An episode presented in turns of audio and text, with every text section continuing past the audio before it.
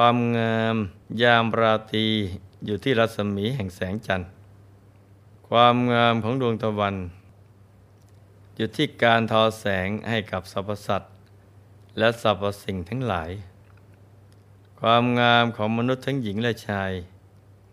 อยู่ที่การฝึกฝนอบรมตนเอง ให้เป็นผู้สมบูรณ์บริศีลสมาธิปัญญา เป็นผู้มีใจผ่องแผ้ว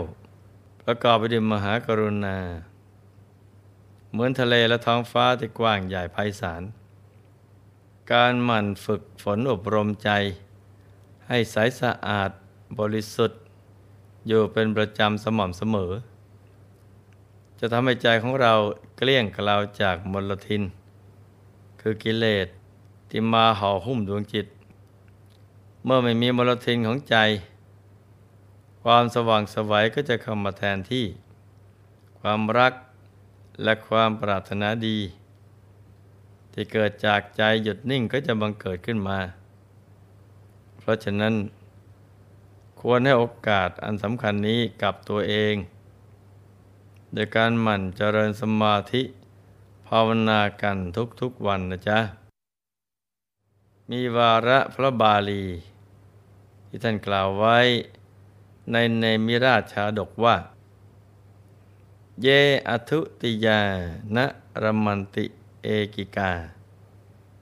วิเวกชังเยนะละพันติปีติง กินจาปิเต อินทสมานโภคา เตเวปราทีนสุขาวรากา ชนเหล่าใดไม่มีเพื่อนสองอยู่คนเดียว ย่อมไม่ลื่นลม ย่อมไม่ได้ปีติเกิดแต่วิเวก ชนเหล่านั้น ถึงจะมีโภคสมบัติเสมอด้วยพระอินทร์ก็ชื่อว่าเป็นคนเข็นใจ เพราะได้ความสุขที่ต้องอาศัยผู้อื่น ความสุขในโลกนี้มีหลายอย่าง ตั้งแต่มีทรัพย์แล้วได้ใช้จ่ายทรัพย์ มีบ้านมีรถ มีเครื่องอำนวยความสะดวก มีครอบครัวที่อบอุ่น และมีสิ่งต่าง ๆ อีกมากมาย โดยย่อท่านแบ่งเป็นสุขที่อิงอามิสและสุขที่ไม่เจือด้วยอามิสะสุขที่อิงอามิสธาเรียกว่าสามิสสุข คือต้องอาศัยอายตนะภายใน กระทบกับอายตนะภายนอก เช่น ดวงตาของเราได้เห็นรูปสวยๆ หูได้ฟังเสียงที่ไพเราะสนอโสด จมูกได้กลิ่นหอมๆ ลิ้นได้รับรสที่อร่อยถูกใจ กายก็ได้สัมผัสนุ่มๆ ใครได้อารมณ์เช่นนี้ก็ได้ชื่อว่า เป็นผู้มีความสุข ตามประษาชาวโลกที่เข้าใจกัน โดยเฉพาะในภาวะของโลกปัจจุบันนี้เนี่ย เป็นยุคที่ความเจริญทางด้านวัตถุมีมาก มนุษย์ก็มักวัดความสุขกันที่ วัตถุสิ่งของภายนอกทำให้ไม่รู้ว่า ความสุขที่ยิ่งกว่าสามิสสุข ซึ่งท่านเรียกว่านิรามิสุขนั้นเป็นอย่างไร สุขชนิดนี้จะเกิดขึ้นได้ก็ต่อเมื่อ มนุษย์เริ่มพัฒนาจิตใจ ชีวิตของตัวเองให้สูงขึ้น โดยการสั่งสมบุญนั่นเอง ตั้งแต่ดำรงตนเป็นผู้ให้อยู่เสมอ มันรักษาศีลให้บริสุทธิ์ และเจริญสมาธิภาวนา ความสุขเหล่านี้ไม่ต้องอาศัยวัตถุภายนอก เพราะเป็นความสุขที่เกิดขึ้น จากใจที่สะอาดบริสุทธิ์ เกิดจากคุณงามความดีของตัวเอง สุขอิงอามิสะนั้น ท่านผู้รู้ถึงได้กล่าวอุปมาว่า เหมือนกับอาศัยบ้านเขาอยู่ ยืมจมูกเขาหายใจ แม้จะมีสมบัติพระสถาน มากมายกายกอง มีที่พยาวิมานใหญ่โต เทียบกับเวชยันดประสาทของเท้าสกกะเทวราช ก็ยังไม่ชื่อว่าเดียพบกับความสุขอย่างแท้จริง เพราะชื่อว่ายังอิงอามิสอยู่ผู้รู้ทั้งหลายท่าน จึงแนะนำพร่ำสอนให้แสวงหา นิลามิสุข เหมือนอย่างเรื่องของพระเจ้าในมิราช ที่หลวงพ่อได้เล่าค้างเอาไว้เมื่อวานว่า พระอินทร์ทรงสรรเสริญการประพฤติพรหมจรรย์ว่า เป็นสิ่งที่ประเสริฐกว่าการให้ทาน ส่วนว่าพรหมจรรย์กับนิรามิสุข และการให้ทานกับสามิสุข มีความเกี่ยวพันกันอย่างไร รวมทั้งพรหมจรรย์จะประเสริฐกว่าทานได้อย่างไรนั้น เรามารับฟังกันต่อนะจ๊ะ เมื่อเท้าสกาเทวราชอ้างถึงผู้รู้ในสมัยก่อน ว่าสแสวงหาความสุข ที่ไม่อิงอามิสะด้วยการประพฤติพรหมจรรย์ เช่นมหาฤาษีเจ็ดท่าน ได้ประพฤติพรหมจรรย์ขั้นสูง แล้วก็ได้ไปบังเกิดในพรหมโลกฤาษีเหล่านั้นล้วนเป็นผู้ละสมบัติทางโลกออกบวช เพื่อประพฤติพรหมจรรย์ขั้นสูง ได้สวยความสุขที่ละเอียดจากฌานสมาบัติ จากนั้นพระองค์ก็ทรงนำ เรื่องในอดีตมาตรัสเล่า ให้พระเจ้าเนมิราชได้สดับว่า ที่บริเวณป่าหิมพาน มีแม่น้ำชื่อสีทา อยู่ทางด้านทิศอุดร เป็นแม่น้ำลึกข้ามยาก และก็มีความใสมาก การจนบันพศมีสีประหนึ่งไฟที่ไหม้ไม้อ้อลุก โพรงรุ่งโรดโชดช่วง อยู่ตลอดเวลา ที่ภูมิประเทศแห่งนั้น มีฤาษีประมาณหมื่นตน อาศัยอยู่เพื่อบำเพ็ญเพียร แต่ละรูปก็มีข้อวัดปฏิบัติ ที่น่าเคารพกราบไหว้มาก ทุกองค์มีศีลบริสุทธิ์ มีสมาธิตั้งมั่น วันหนึ่ง มีฤาษีตนหนึ่งเหาะเข้าไปในกรุงพาราณสีเพื่อบินดาบาตท่านบุโรหิต เห็นกิริยาการที่สงบสมรวม ก็บังเกิดความเลื่อมใสศรัทธา ได้กล่าวเชื้อเชิญท่านฤาษีให้เข้าไปนั่งในบ้าน ถวายอาหารหวานคาว ให้ท่านขบฉันจนอิ่มหนำสำราญ พร้อมกับถามว่าพระผู้เป็นเจ้าอาศัยอยู่ที่ไหน อยู่กันกี่องค์ เมื่อปรหิตทราบว่า มีฤาษีผู้มีอนุภาพบำเพ็ญสมณธรรมมากถึงหนึ่งหมื่นรูป ก็รู้สึกอัศจรรย์ใจ ที่ท่านสามารถอยู่ร่วมกันได้อย่างมีความสุข ยิ่งทราบว่าฤาษีแต่ละรูป ต่างก็ได้อภิญญาห้าสมาบัติแปดสามารถเหาะเหินเดินอากาศได้ ใจของปุโรหิตก็น้อมไปในบรรพชา อยากออกบวชเป็นฤาษีเหมือนอย่างผู้มีอนุภาพอย่างนั้นบ้าง ท่านบุโรหิตจึงไปทูลลาพระราชา พระราชาก็ทรงสงสัยว่า เหตุใดท่านบุโรหิต จึงคิดอยากบวชเพราะหน้าที่ตำแหน่งในปัจจุบันก็ถือว่า เป็นตำแหน่งที่สูงมากที่สุดแล้ว ครั้นทรงทราบจากปากของปุโรหิตว่า ปรารถนาจะออกบวช เพราะเห็นโทษในกามทั้งหลาย และเห็นอนิสงส์ในเนคขมมะ เห็นว่าบรรพชา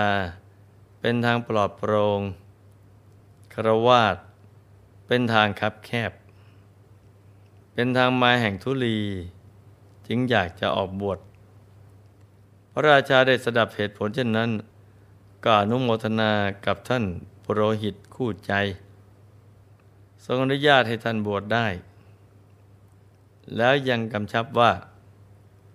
เมื่อท่านบรรลุธรรมขั้นสูงแล้ว ก็จงหาโอกาสแวะมาเยี่ยมกันบ้าง เมื่อปุโรหิต รับคำแล้ว ก็ถวายบังคมลาพระราชา กลับไปที่บ้าน เพื่อพร่ำสอนบุตรและภรรยา โดยมอบสมบัติทุกอย่างให้ รุ่งเช้าทารสีก็ใช้อนุภาพของท่าน จับข้อมือปุโรหิตเหาะไปสู่ป่าหิมพาน ให้บวชเป็นฤาษีในวันนั้นกันเลยทีเดียว ท่านบวชได้เพียงไม่กี่วัน ก็ได้บรรลุอภิญญาห้าสมาบัติแปดเหมือนมหาฤาษีรูปอื่น ๆ ต่อมาท่านฤาษีอดีตปุโรหิตรำลึกถึงคำปฏิญญาณที่ได้ให้ไว้กับพระราชา จึงเหาะเข้าไปในบรรคร เพื่อจะโปรดพระราชา พระราชาเห็นท่านฤาษีกลับมาเยี่ยม ก็ทรงปลื้มพระไทย ทรงถวายอาหารอันประณีต และปราลบว่า อยากจะทำบุญกับมหาฤาษีทั้งหมื่นรูป ขอให้ท่านฤาษีช่วยเป็นธุระในการอาราธนานิมนต์ให้พระองค์ได้มีโอกาสสั่งสมบุญในท่านผู้เป็นเนื้อนาบุญเหล่านั้น ท่านฤาษีเห็นความตั้งใจดีของพระราชา จึงใช้อนุภาพของท่าน พาพระราชาและเหล่าอมาตราชเสนา ไปรอทำบุญถวายทานกับมหาฤาษีทั้งหมื่นรูป ที่เริ่มฝั่งแม่น้ำสีทา ให้ตั้งค่ายหลวงไว้รอ จากนั้นตัวท่านก็เข้าไปอาราธนาเหล่ามหาฤาษีทุกรูป ให้มารับบาตร พื่อเป็นเนื้อนาบุญให้กับพระราชาของตน ครั้นวันรุ่งขึ้นล่ามหาฤาษีทั้งหมื่นรูป ก็พร้อมใจกันเหาะมาที่ฝั่งแม่น้ำสีทามรบาทจากพระราชา และข้าราชบริพารทั้งหมด พระราชาเมื่อได้ถวายทานก็ยิ่งปีติดีใจว่าได้ทำบุญใหญ่กับเนื้อนาบุญ ผู้ทรงฤทธานุภาพ จึงประวรณาตนว่า จะขอถวายทานกับเหล่าพระคุณเจ้า ไปจนตลอดชีวิตท้าสกกะเล่าเรื่องนี้แล้วก็ทรงสรุปว่า ดูก่อนมหาราช พระเจ้ากรุงพาราณสีในการนั้นน่ะไม่ใช่ใครอื่นเลย แต่เป็นหม่อมฉันนี่เอง หม่อมฉันเป็นผู้ประเสริฐด้วยทาน แต่ถวายทานอยู่นานถึงหนึ่งหมื่นปี แต่ถึงกระนั้นก็ไม่สามารถก้าวล่วงกามาพบไปบังเกิดในพรมโลกได้เสรสีเหล่านั้นทั้งหมด บริโภคทานที่หม่อมฉันบริโภค ก้าวล่วงกามาวจรภูมิ ไปบังเกิดในพรมโลกถ้าเหล่านั้นเป็นผู้มีความสุข และความบริสุทธิ์เหนือกว่าหม่อมฉันนั้นมากมาย หลายเท่านัก เพราะฉะนั้น พระมจันนี้แหละประเสริฐกว่าทาน เท้าสักกะเทวราช ได้ทรงประทานโอวาท ให้พระเจ้าเนมิราชต่อไปว่า ดูก่อนมหาราช แม้ว่าพรหมจริยา เป็นธรรม มีผลมากกว่าทาน แต่ธรรมทั้งสองนั้นก็เป็นสิ่งที่ต้องทำควบคู่ไปพร้อมกัน เพราะฉะนั้นพระองค์จงอย่าประมาทในธรรมทั้งสอง จงบริจาคทาน รักษาศีลประพฤติธรรม ตรัสชนี้แล้วก็เสด็จไปสู่ทิพยพิมานเห็นไหมจ๊ะวันนักปราชญ์บัณฑิตทั้งหลาย แม้จะสรรเสริญการประพฤติพรหมจรรย์อันเป็นเหตุให้ได้นิรามิสุข แต่ท่านก็ไม่ได้ให้ทิ้งการให้ทาน ซึ่งจะเป็นอุปกรณ์สำคัญ ที่จะทำให้การประพฤติธรรม ประพฤติพรหมจรรย์ได้สะดวกสบายยิ่งขึ้น ไม่ว่าจะเกิดไปอีกกี่ภพกี่ชาติ เราก็จะได้ไม่ลำบาก ไม่ต้องมัวมาเสียเวลากับการแสวงหาทรัพย์ จะสามารถสร้างบารมีได้เต็มที่ ให้ลูกๆทำตามอย่างที่นักปราชญ์บัณฑิตในการก่อน ท่านได้สอนเอาไว้นะจ๊ะ ท้ายที่สุดนี้เนี่ยหลวงพ่อขออำนวยพร ให้ทุกท่าน มีแต่ความสุข ความเจริญรุ่งเรือง ให้ประสบความสำเร็จในชีวิต ในธุรกิจการงานและสิ่งที่พึงปรารถนา ให้มีมหาสมบัติจักรพรรดิตักไม่พร่องบังเกิดขึ้น เอาไว้ใจสร้างบารมีอย่างไม่รู้หมดสิ้น ให้ครอบครัวอยู่เย็นเป็นสุข เป็นครอบครัวแก้ว ครอบครัวธรรมกาย ครอบครัวตัวอย่างของโลก ให้มีดวงปัญญาสว่างสวัยเข้าถึงพระธรรมกาย ได้โดยง่าย โดยเร็วพลัน จงทุกท่านเทินธรรมกายเจ